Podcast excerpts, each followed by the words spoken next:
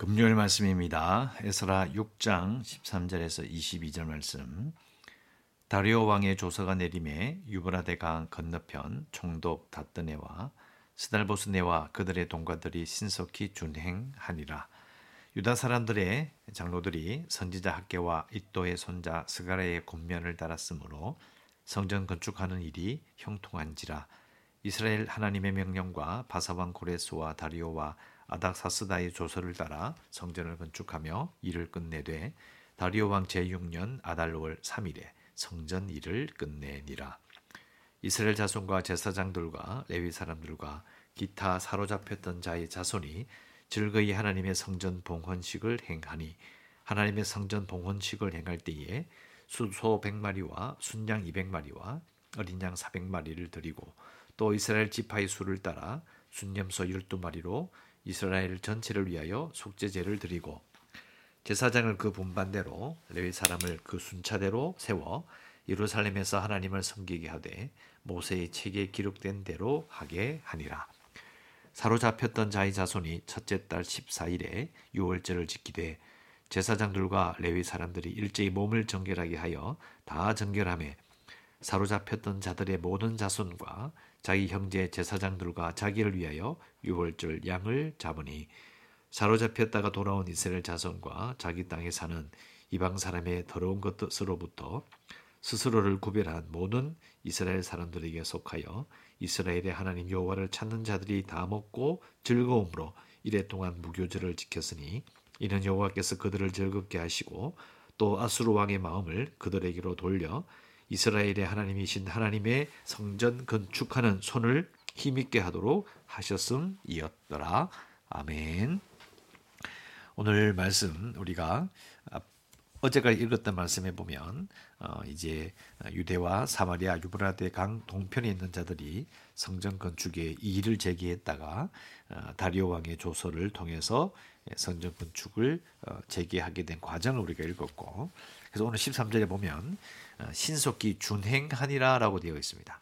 그래서 다리오 왕의 조서 때문에 반대했던 자들이 왕의 명령을 받아서 어, 필요한 모든 물품들을 지속적으로 어, 공급해야 하는 그런 것으로 상황이 바뀐 것이죠.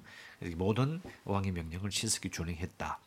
그래서 14절 유다 사람의 장로들이 선지자 학교와 이또의 손자 스그라의 권면을 따랐으므로 성전 건축하는 일이 형통한지라. 이스라엘 하나님의 영령과 바사왕 고레스와 다리오와 아닥사스다의 조서를 따라 어, 하나님의 명령 고레스 다리오 아닥사스다 어, 정확하게 그 당시 왕의 이름이 어, 기록되면서 15절에 다리오 왕 제6년 6년 아달월 정확하게 BC 515년이라고 기록이 되어 있어요. 그리고 성전 일을 끝냈다. 어, 성전 건축은 어, 귀환한 이후로 한 20년 넘게 시간이 걸렸고 그리고 이제 우리가 지금 에스라서를 읽고 있는데요. 이 에스라서를 보면 요 성전 건축하고 나서 그리고 난 다음에 57년 뒤에 에스라가 어, 귀환을 어, 하게 됩니다. 시간이 많이 걸리죠. 그러니까 상황을 알 수 있어요. 오자마자 바로 성전을 건축하지 못했던 어려움이 있었고 또 성전을 건축한다고 해도 또 에스라서를 읽어보면 그동안에 이렇게 형통하지 못했다. 그러니까 성전도 건축하고 예루살렘 성벽도 건축하고 이렇게 뭔가 좀 뻗어 나가야 되는데 어, 생각보다는 그렇지 않았다는 것을 우리가 알 수가 있어요. 어, 사실 우리 성경을 읽어보면 옛날 일이니까 그냥 그럭저럭 잘 된 것 같고 지금 우리와는 전혀 다르게 뭔가 잘 되고 뭔가 신비한 일이 많이 일어났으니까 쉽게 살았겠지 싶지만 그렇지는 않습니다. 그래서 특히 역사설 같은 걸 읽어보면 알게 되는 거죠. 예수 믿는다는 것이 어, 예나 지금이나 하나님을 예배한다는 것이 예나 지금이나 어려운 일이다. 현실은 녹록치 않았다라는 것을 알 수 있습니다. 그래서 정말 성경을 읽어보면 어, 그때 시대 사람들이나 우리나 사실 똑같은 입장이다라는 것을 항상 느끼게 되는 것이죠. 어, 에스라서에 나오는 어, 귀환 즉 1차 귀환했던 사람들과 2차 귀환 그 사이에 있었던 일들을 잘 생각해 보면 지극히 현실적이다는 것을 알 수가 있습니다. 자, 16절부터 봅니다. 이스라엘 자손과 제사장들과 레위 사람들과 기타 사로잡혔던 자들의 자손이 즐거이 하나님의 성전 봉헌을 행하니 성전 봉신 행할 때에 수소 100마리, 순양 200마리, 어린 양 400마리를 드렸다. 어, 사실 솔로몬 성전 봉헌과 비교해 보면 어, 여기는 수백 마리로 되어 있는데요. 수백 마리, 뭐 근데 수백 마리도 아니고 뭐 100마리, 200마리 이런 식으로 생각보다 작아요. 솔로몬은 수천 마리로 기록이 되고 있습니다. 예, 규모가 어, 상당히 크다는 것을 알 수가 있어요. 그러니까 결국은 이 1차 귀환, 2차 귀환과 이어지는 이 공동체가 어, 과거 이스라엘의 남은 자에 불과하다는 것을 어, 알게 합니다. 이들은 정말 남은 자였던 거죠. 전부가 아니라 남은 자였던 겁니다. 그 이들은 그냥 어, 귀환한 것이 아니라 어, 솔로몬의 성전에서 예배했던 그 조상들이 바벨론으로 쫓겨나게 되는 그 이유를 인식하고 있는 거죠. 또 이제 다시 돌아와서 하나님께서 이렇게 자비를 베푸셔서 이렇게 시작하게 된 것도 알고 있는 자들인 거예요.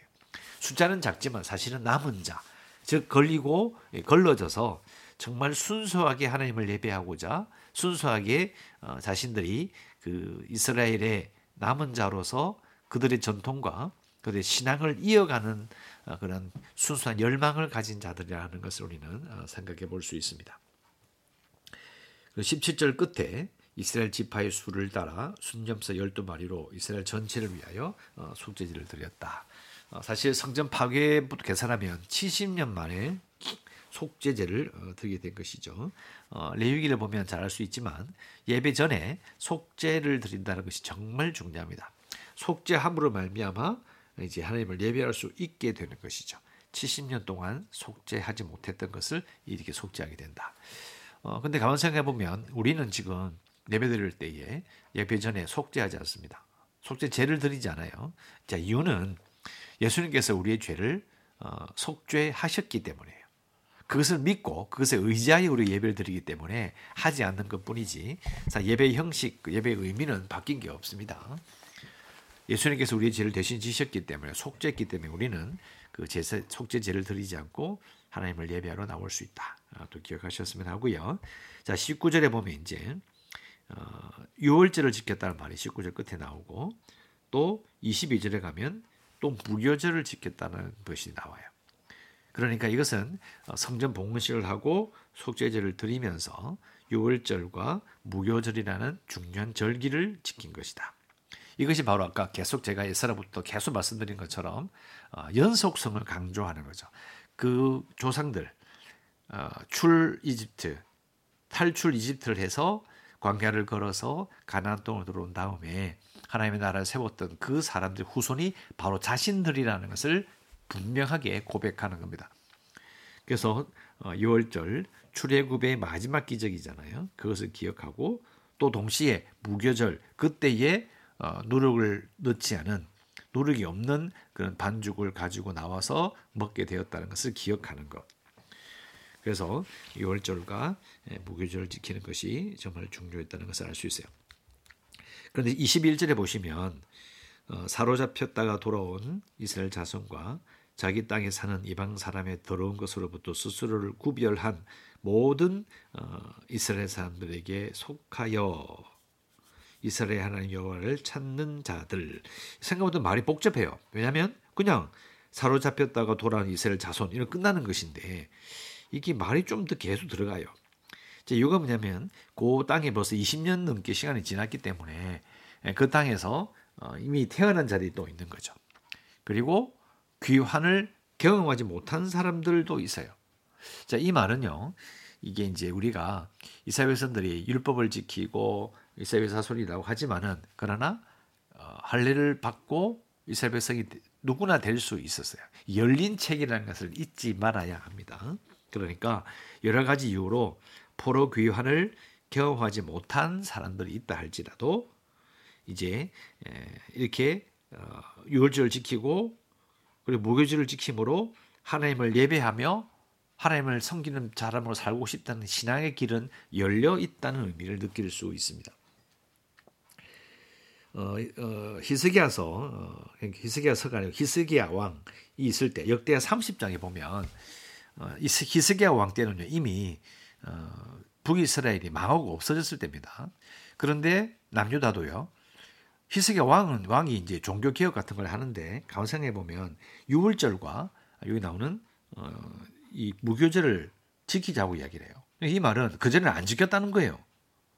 대부분 지키지 않았던 겁니다. 희망이 신앙이 완전히 희미해졌던 시대죠. 그때에 이제 히스기야 왕이 유월절과 무교절을 선포하고 그 사라진 완전 망해버린 북이스라엘 지파들 잡혀가지 않고 남아있던 아수르에게 잡혀가지 않고 남아있던 자들에게 소식을 전합니다.